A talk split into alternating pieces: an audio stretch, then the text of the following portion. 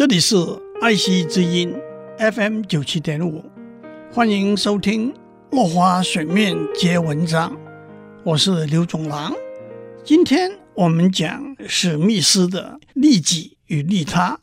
史密斯 （Adam Smith） 是苏格兰的哲学家和经济学家，他的两本重要著作是一七五九年出版的《道德情操论》，阐述他的伦理观念，和一七七六年出版的《国富论》，阐述他的经济思想。《国富论》开经济学的先河。奠定了史密斯成为近代经济学鼻祖的地位。史密斯相信人类许多行为，特别是经济行为，是源自利己的心态和理念。在《国富论》里头，他说：“每个人常常需要别人的帮忙，但是他不能期待这些帮忙纯粹来自别人的仁义和善心。”他必须用利己的心态来打动他们，让他们了解这些帮忙是对他们自己有利的。我们的晚餐并不是来自宰牛的屠夫、酿酒的农人和烘面包的师傅的仁慈和善心，而是来自他们对己身利益的关怀。但是在《道德情操论》里，他一方面指出，利己是一种天性，他说毫无疑问的，每个人源自天性会把照顾自己的利益视为首要。当然，他也是最适当、就应该照顾自己的人。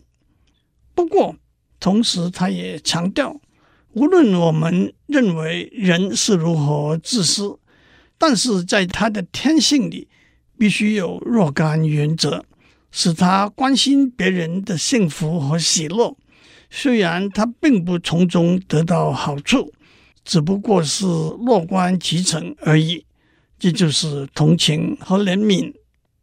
他又说：“多为别人，少为自己着想，亚裔自立，发扬兼爱，就是人性的完美。”他还说过：“我们关心自己的幸福。”因而产生审慎的德性，我们关心他人的幸福，因而产生公平的德性和仁慈的德性。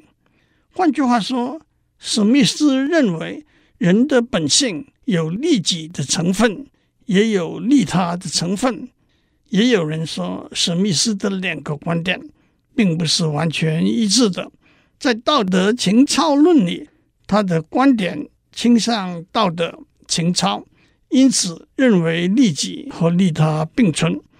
十七年后出版的《国富论》里，他的观点倾向经济行为，因此较为强调利己的理念。今天我们讲到这里，我们下次再见。